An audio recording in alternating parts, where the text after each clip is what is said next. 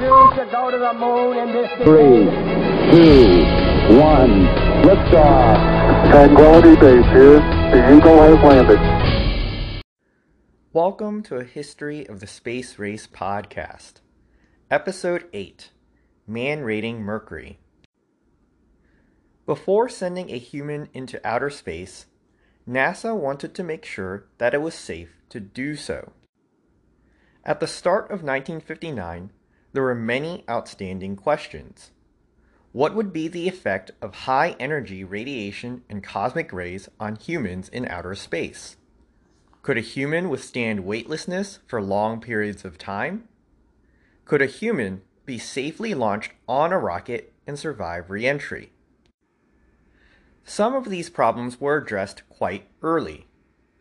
By keeping the first manned space flights between 80 and 120 miles in altitude, the astronauts would be kept well below the Van Allen radiation belts. The second problem, enduring weightlessness, was a question to be answered by the Mercury program itself. But in the meantime, something akin to weightlessness could be simulated in water. The main outstanding problem for NASA was the reliability of rockets. This was not an easy problem to solve. Rockets in the late 1950s were simply not reliable. We saw this with the early failures of the Vanguard rocket. We saw this again during the Pioneer program with the repeated failure of the Air Force Thor missile. Even the Jupiter C version of the Redstone, considered old reliable, failed during the initial Pioneer missions. NASA soon tackled the problem of man rating rockets. That is, ensuring that a rocket was sufficiently safe and reliable enough to take the risk of putting a human on top of it for a ride. But how does one determine when a rocket is safe enough? The Soviets decided that a spacecraft and rocket would be deemed reliable after two flawless flights. Thus, as we saw in the last episode, the Soviet government required Korolev to launch two unmanned, pilotable versions of the Object K before permitting the first manned flight. Within NASA, determining reliability was not so clear cut. One approach was to use reliability statistics. This methodology gained popularity after the Second World War. Reliability statistics posited that as machines became more complicated, higher quality control measures must be applied to each individual part to ensure the same standard of overall reliability. For example, a car made in 1959 might have 688 critical parts, compared to a car in 1927, which might have 232 critical parts. The failure of any one of the critical parts could stop the car from working. Thus, each part in the 1959 model had to be more reliable to achieve the same standard of overall reliability as the 1927 model. With an estimated 40,000 critical parts in the Atlas missile and another 40,000 critical parts in the Mercury capsule, reliability statistics suggested that quality control standards needed to be very exacting. But some dismissed reliability statistics as a kind of astrology. The critics believed that reliability had to be designed into the device it either was or was not reliable. This was essentially a qualitative view versus the quantitative view of reliability. NASA's contractor for the Mercury capsule, the McDonnell Douglas Company, tended to take the more qualitative view. Each part for the Mercury capsule would go through a process of evaluation, stress testing, design review, failure reporting, and failure analysis.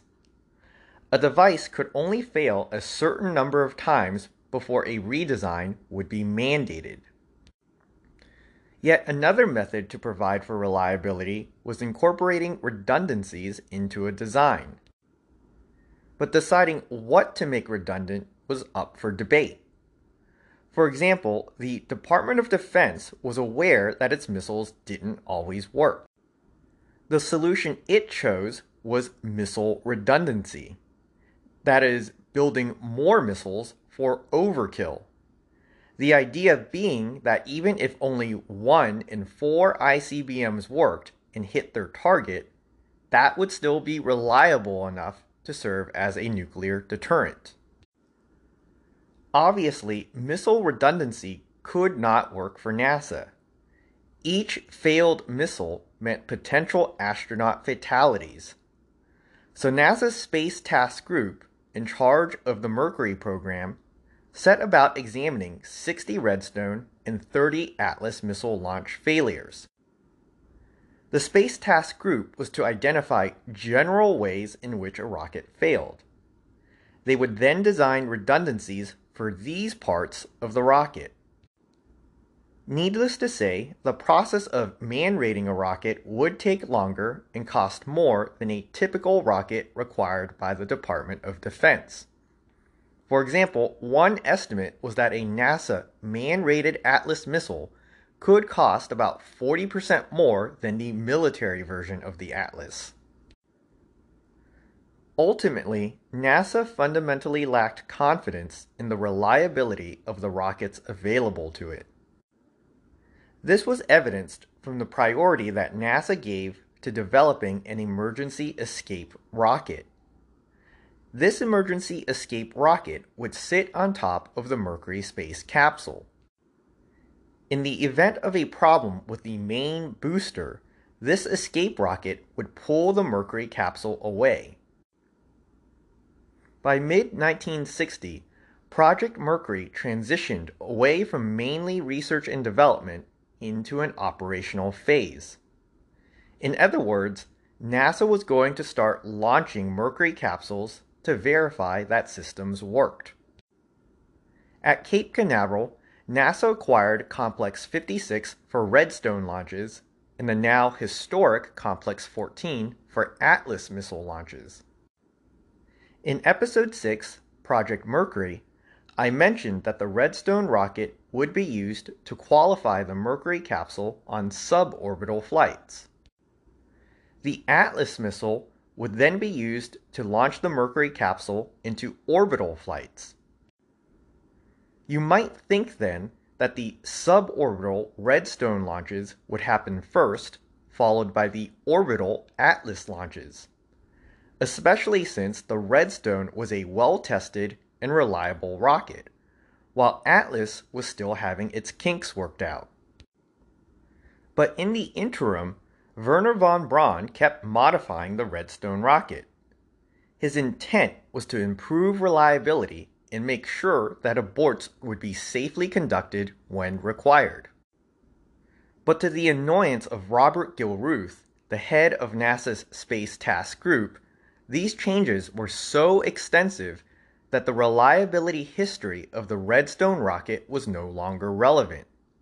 The Redstone was now so different that its reliability needed to be proven all over again. Here, von Braun and Gilruth simply had different engineering philosophies. Von Braun tended to over design. His goal was to ensure that aborts, when required, would ensure pilot safety. Gilruth tended to underdesign. His goal was to avoid having to rely on an abort system at all. Because of the redesign and delivery issues with the Redstone rocket, the Atlas rocket was actually available for Mercury launches first.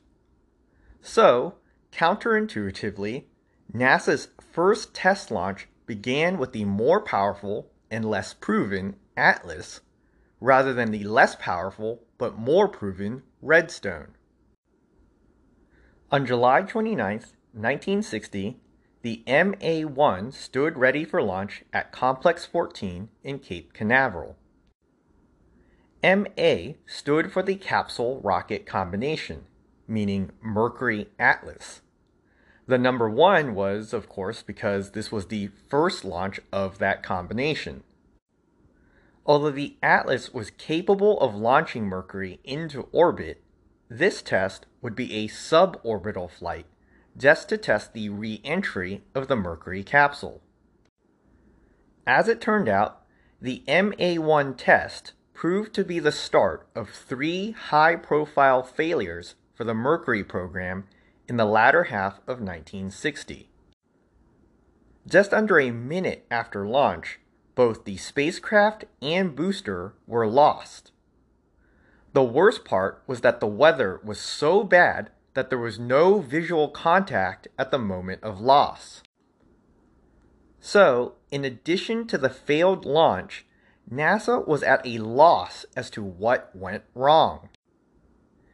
After reviewing some debris, NASA guessed that something had gone wrong with the connection between the Mercury spacecraft and the Atlas rocket. But this was just a guess.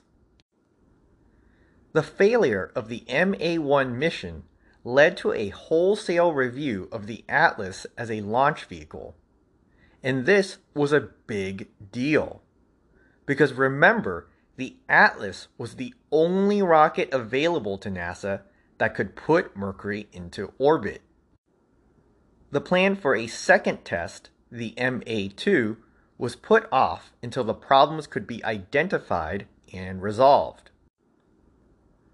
On November 8, 1960, Mercury failed another important test. The plan on this day was to launch a Mercury capsule on a Little Joe booster. This was the booster used only for atmospheric tests. The goal was to see if the emergency abort system would still work at max Q. Max Q is the point where the dynamic pressure on the rocket during its flight through the atmosphere reaches its maximum. Or, to put it in simple terms, it is the point during ascent when the structure of the spacecraft and rocket are under the most stress. If the emergency escape tower could work under these conditions, then the escape system would be certified. Unfortunately, this test failed due to an incorrect sequence in the firing of the rockets. The escape tower attached to the top of the Mercury capsule ignited prematurely 16 seconds after liftoff when the main booster, the Little Joe, was still thrusting. The result was that the Mercury capsule was not pulled away from the booster.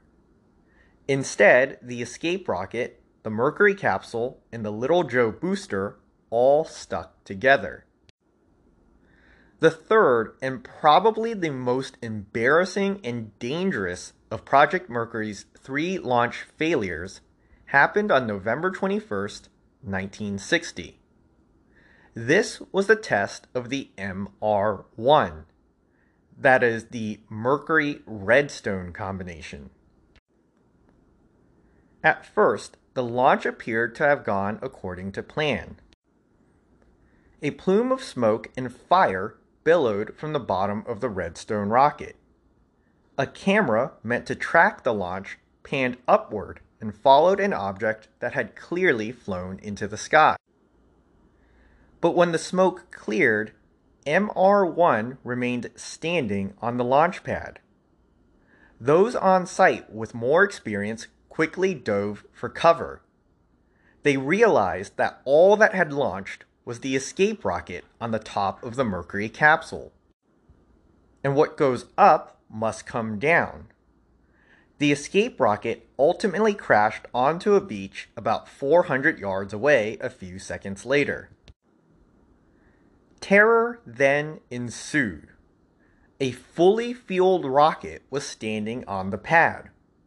Without knowing what went wrong, the worst case scenario was that the rocket would suddenly explode.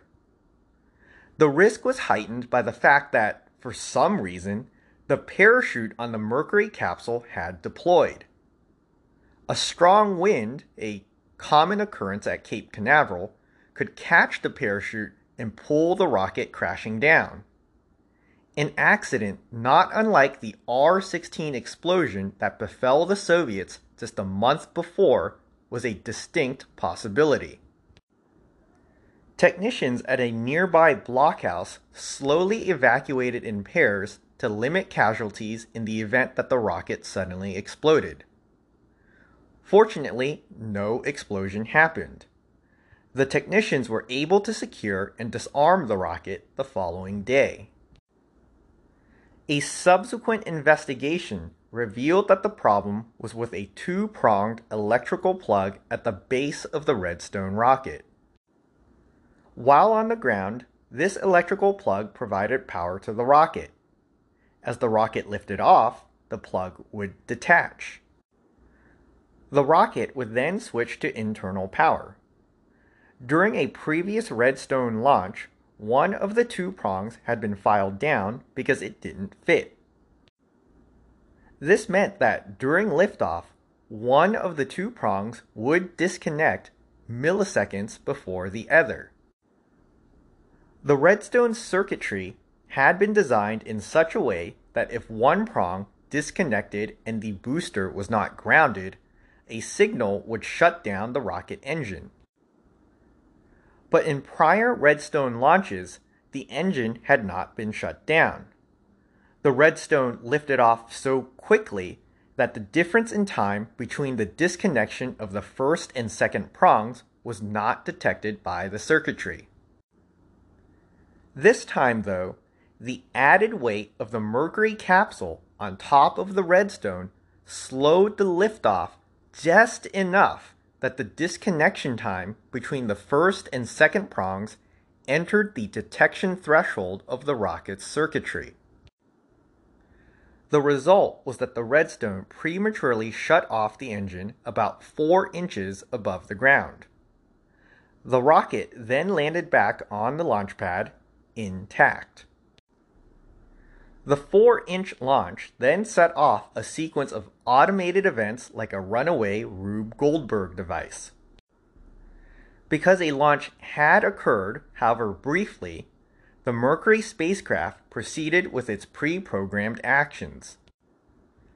First, upon detecting that the Redstone rocket engine had shut down, the spacecraft ejected the escape rocket. This was normally done at the end of powered flight since the escape rocket is no longer needed at this point. Second, the spacecraft then detected a gravity field, so the spacecraft believed that it was returning to Earth, even though it never left Earth. This caused Mercury to deploy aluminum chaff to increase its radar signature, and its parachute also deployed as if landing. One important lesson for NASA from the launch failures in the latter half of 1960 was to move away from automated systems. NASA's goal was always to have an active role for the astronaut. But to ensure that the spacecraft and rocket were safe for humans, NASA first had to prove reliability using an automated system. Yet these automated systems created their own reliability problems. Correctly automating the sequence of events was difficult. This had happened during the Little Joe test, when an incorrect sequence caused the escape rocket to prematurely ignite. An automated sequence could also lead to a cascade of problems if there was an issue anywhere in the pre planned sequence of events. This was painfully demonstrated by the runaway actions of the Mercury spacecraft during the MR 1 test. By contrast, a human would have known better than to prematurely release the escape rocket or proceed with the events that made MR 1 a near total disaster. Going forward, NASA would choose to put more emphasis on manual control, especially for the abort system. Although NASA was learning, its lessons were coming at a time of severe political scrutiny. The latter half of 1960 was a presidential election season. President Eisenhower's second term was coming to an end. The candidates to succeed him were Vice President Richard Nixon and the young upstart Senator John F. Kennedy. Under President Eisenhower, NASA had made a lot of scientific progress in outer space. But space exploration was just one of many long range national priorities. Eisenhower did not emphasize manned spaceflight. He insisted that the United States was not in a space race, and he did not view achievements in outer space as a threat to national security. Despite genuine progress in space, the pervading feeling was that NASA had not quite restored the nation's prestige. If anything, the Soviets were still ahead of the United States.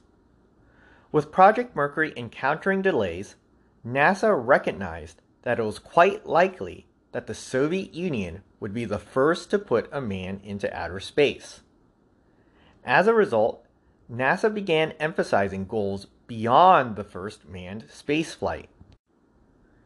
On July 29, 1960, NASA headquarters announced plans to follow up Project Mercury with Project Apollo.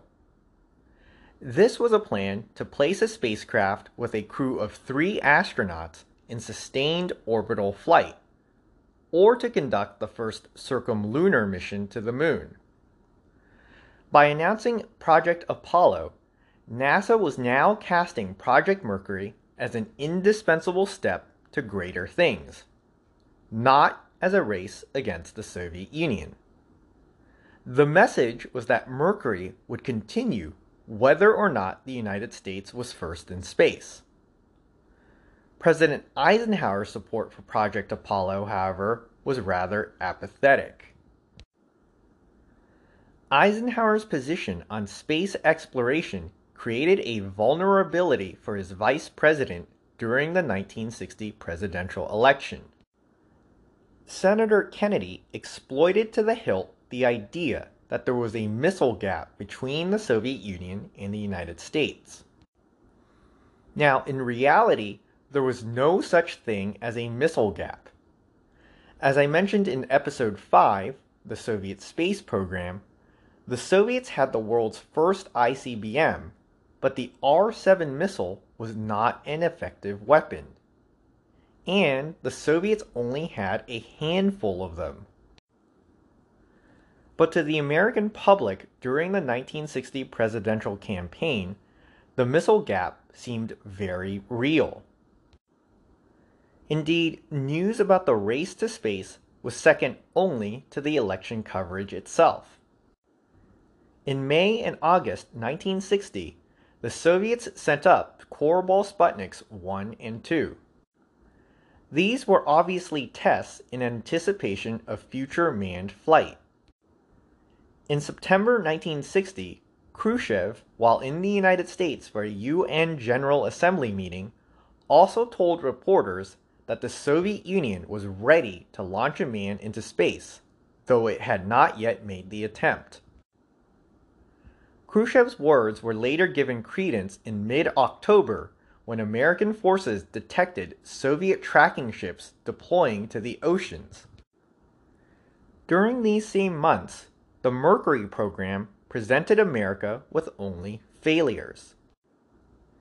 The MA 1 test failed without NASA even knowing why. The Little Joe test had been a waste of time due to erroneous sequencing. Then there was that embarrassing 4 inch launch of the MR1. It was in this context that President Kennedy's campaign speeches summed up American frustrations when he said the following The first vehicle in outer space was called Sputnik, not Vanguard. The first country to place its national emblem on the moon was the Soviet Union not the United States.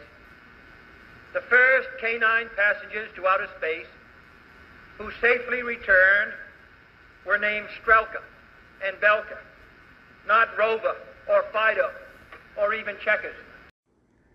Senator Kennedy and his running mate, Senator Lyndon B. Johnson, complained that Eisenhower's short sighted, penny pinching policies had led to the missile gap, a loss of American power, and a loss of American prestige. But despite problems in America's manned spaceflight efforts, the United States was actually doing quite well in space exploration generally. If anything, the United States was clearly superior to the Soviet Union when it came to scientific exploration and the practical uses of outer space. For example, in the area of communication satellites, the United States was far ahead of the Soviet Union. The United States had launched the first communication satellite on December 18, 1958. This was Project SCORE, which stood for Signal Communications by Orbiting Relay Equipment. On August 12, 1960, the United States also launched Echo 1. This was the first passive communication satellite. It was basically a gigantic mylar balloon, or satelloon, from which radio signals could be bounced. The satellite was so large that it could actually be seen with the naked eye. During the first orbit of Echo 1, President Eisenhower sent the inaugural address. By reflecting the radio signal off of the balloon, Eisenhower was able to send a message from New Jersey to California. Soon, NASA was working with private companies such as AT&T to develop the first active communication satellites. The United States was also ahead in weather satellites. On April 1, 1960, the United States launched TIROS 1. This stood for Television Infrared Observation Satellite. Within days, TIROS 1 proved its worth. The satellite tracked a typhoon forming 1,000 miles east of Australia. This was the first early warning of a major weather event by satellite. Then, of course, there was military reconnaissance. Under the CIA's Project Corona, satellites known publicly as Discoverer prepared to gather the first satellite images of the Soviet Union. On August 11, 1960, Discoverer 13 ejected a capsule from space which the United States recovered mid air using a C 119 flying boxcar with a trapeze net flown behind it. In this case, the capsule did not contain any photographs of the Soviet Union. It was simply a test of the recovery system. But this was the first time that anything had been recovered from orbit. This beat Korabl Sputnik's 2 orbital recovery by just a week. A few days later, the United States repeated the capsule recovery with Discoverer 14. This time, there were photos of the Soviet Union. This provided the United States with a wealth of new information about the disposition of Soviet military assets. Overall, while the United States was behind in manned spaceflight, Manned spaceflight represented only a small portion of the United States outer space activities. To give you a bigger picture, in the three years since Sputnik, a total of 42 vehicles had been launched into space. This included 38 satellites, 3 solar satellites, and 1 lunar probe. Of the 42 vehicles, 33 were from the United States. Only nine were from the Soviet Union. In terms of weight, though, there was a difference. Soviet launches still remained much more impressive. The Soviet Union had hoisted about 87,000 pounds of material into space on its nine launch vehicles. This was in comparison to the United States' 34,000 pounds on 33 launch vehicles. Nevertheless, the idea that the United States was somehow way behind the Soviet Union was an absolute misconception. But it was a strongly held misconception. Under the rather unfounded mood that the nation was somehow falling behind the rest of the world, in November 1960, the United States elected Senator John F. Kennedy as the next president by about 118,000 votes. After the presidential election, the prospects for Project Mercury began to brighten. On December 1, 1960, the Soviet Union launched Korabl Sputnik 3. Publicly, the Soviet Union announced that Korabl Sputnik 3 had burned up in the atmosphere. This gave NASA a little bit of relief, as it suggested that the Soviets were having just about as many problems with their spacecraft as NASA was having with its.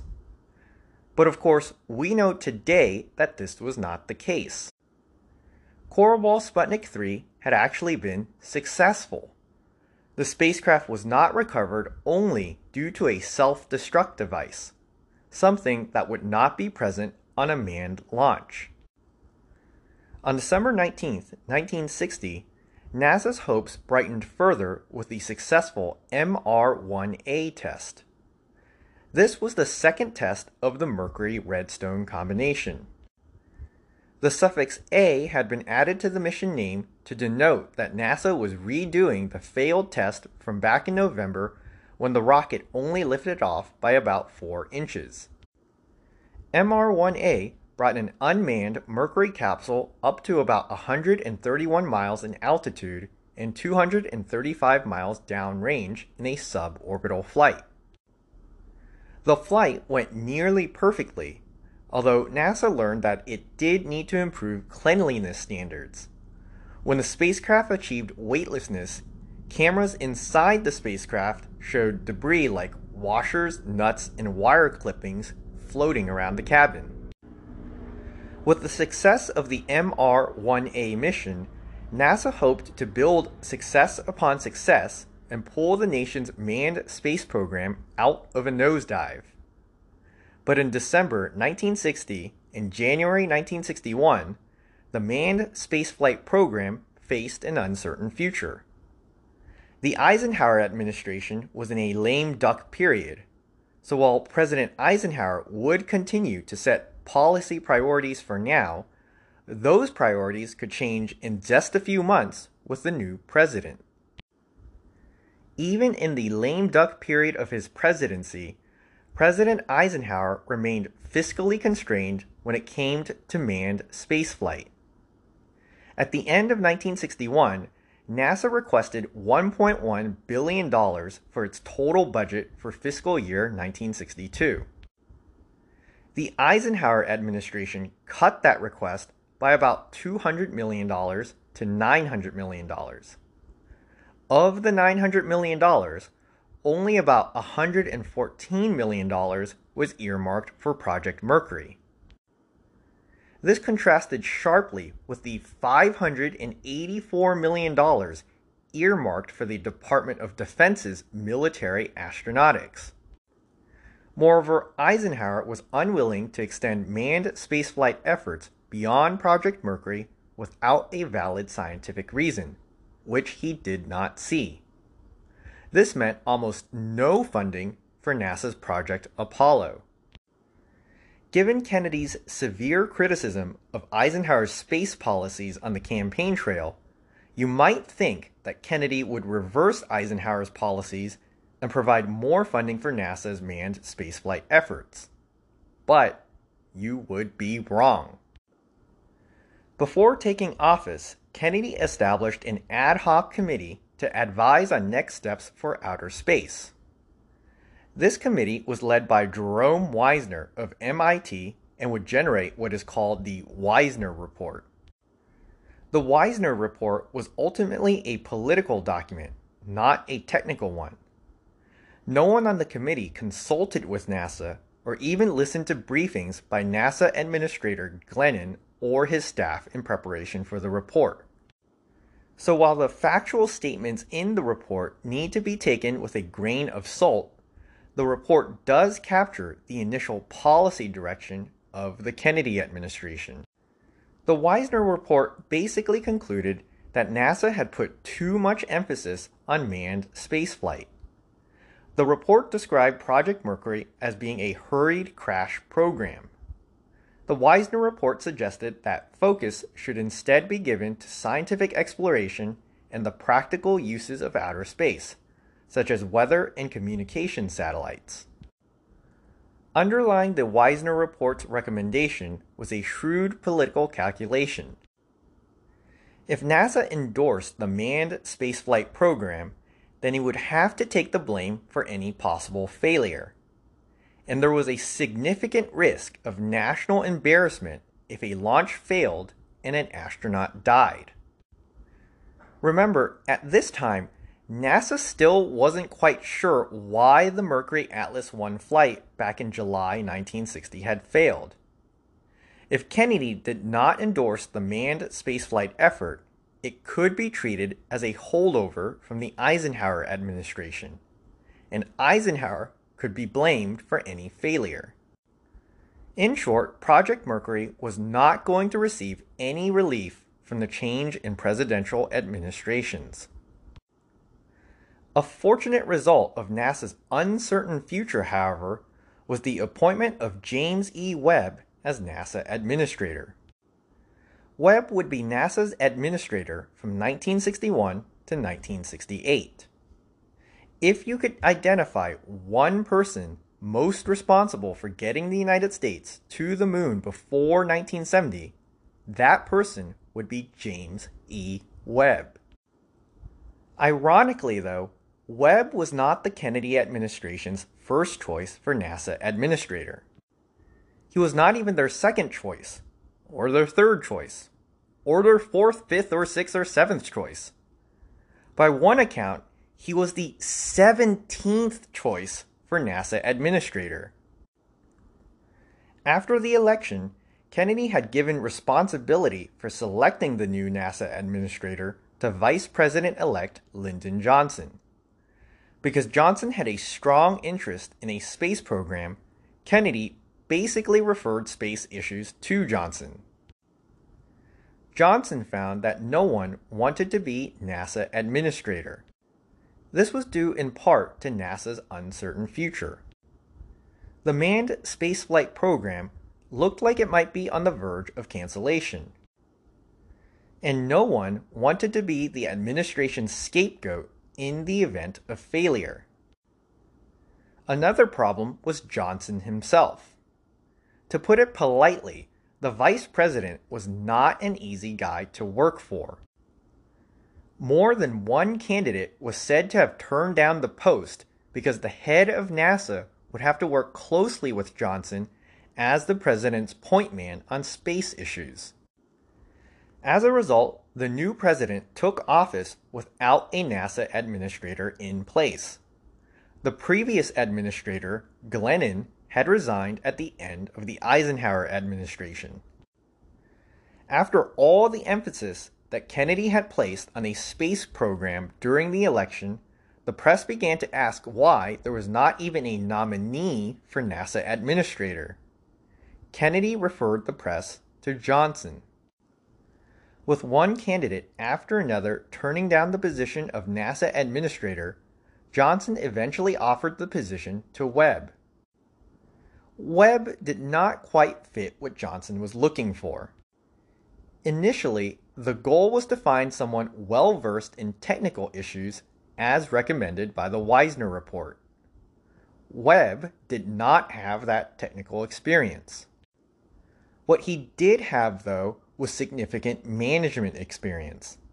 He had ended up heading numerous corporations, including as director of the McDonnell Aircraft Corporation. He also served as the director of the Bureau of the Budget, which today is better known as the Office of Management and Budget. And he had been an Undersecretary of State for the State Department. This latter international experience was seen as particularly useful because Kennedy was interested in cooperation with the Soviets to prevent space from becoming another theater of the Cold War. After Webb received the job offer, he flew to Washington, D.C. to investigate. He knew that the Wiesner report was dead set against a manned space program. His investigation confirmed that the Kennedy administration was not interested in manned spaceflight. Because of this, just like all the other candidates, Webb was not interested in the job. But Webb was a small r Republican in the same vein as George Washington.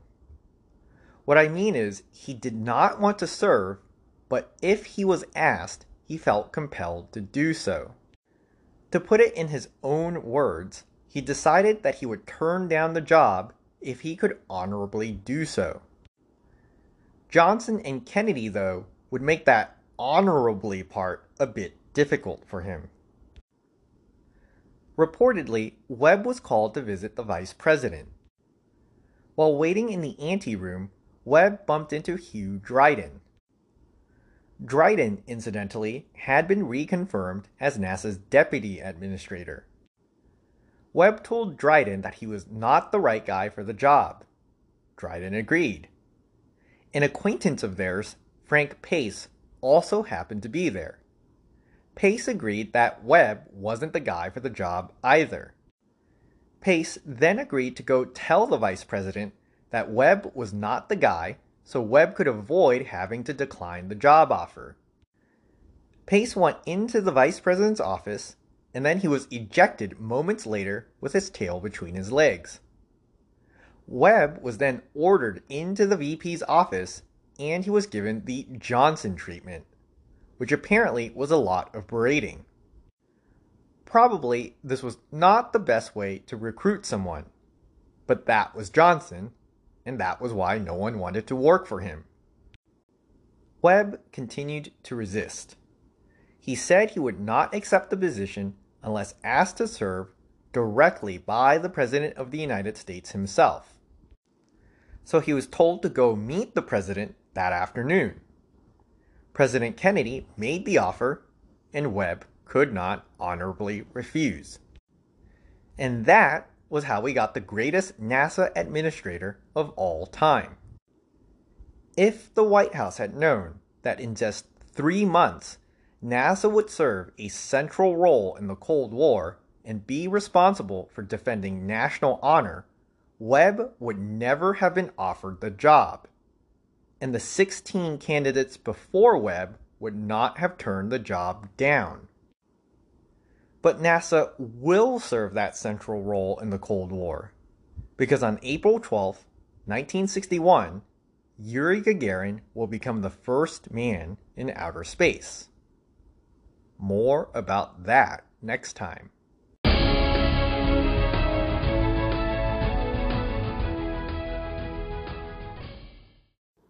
Interested in seeing photos related to this episode?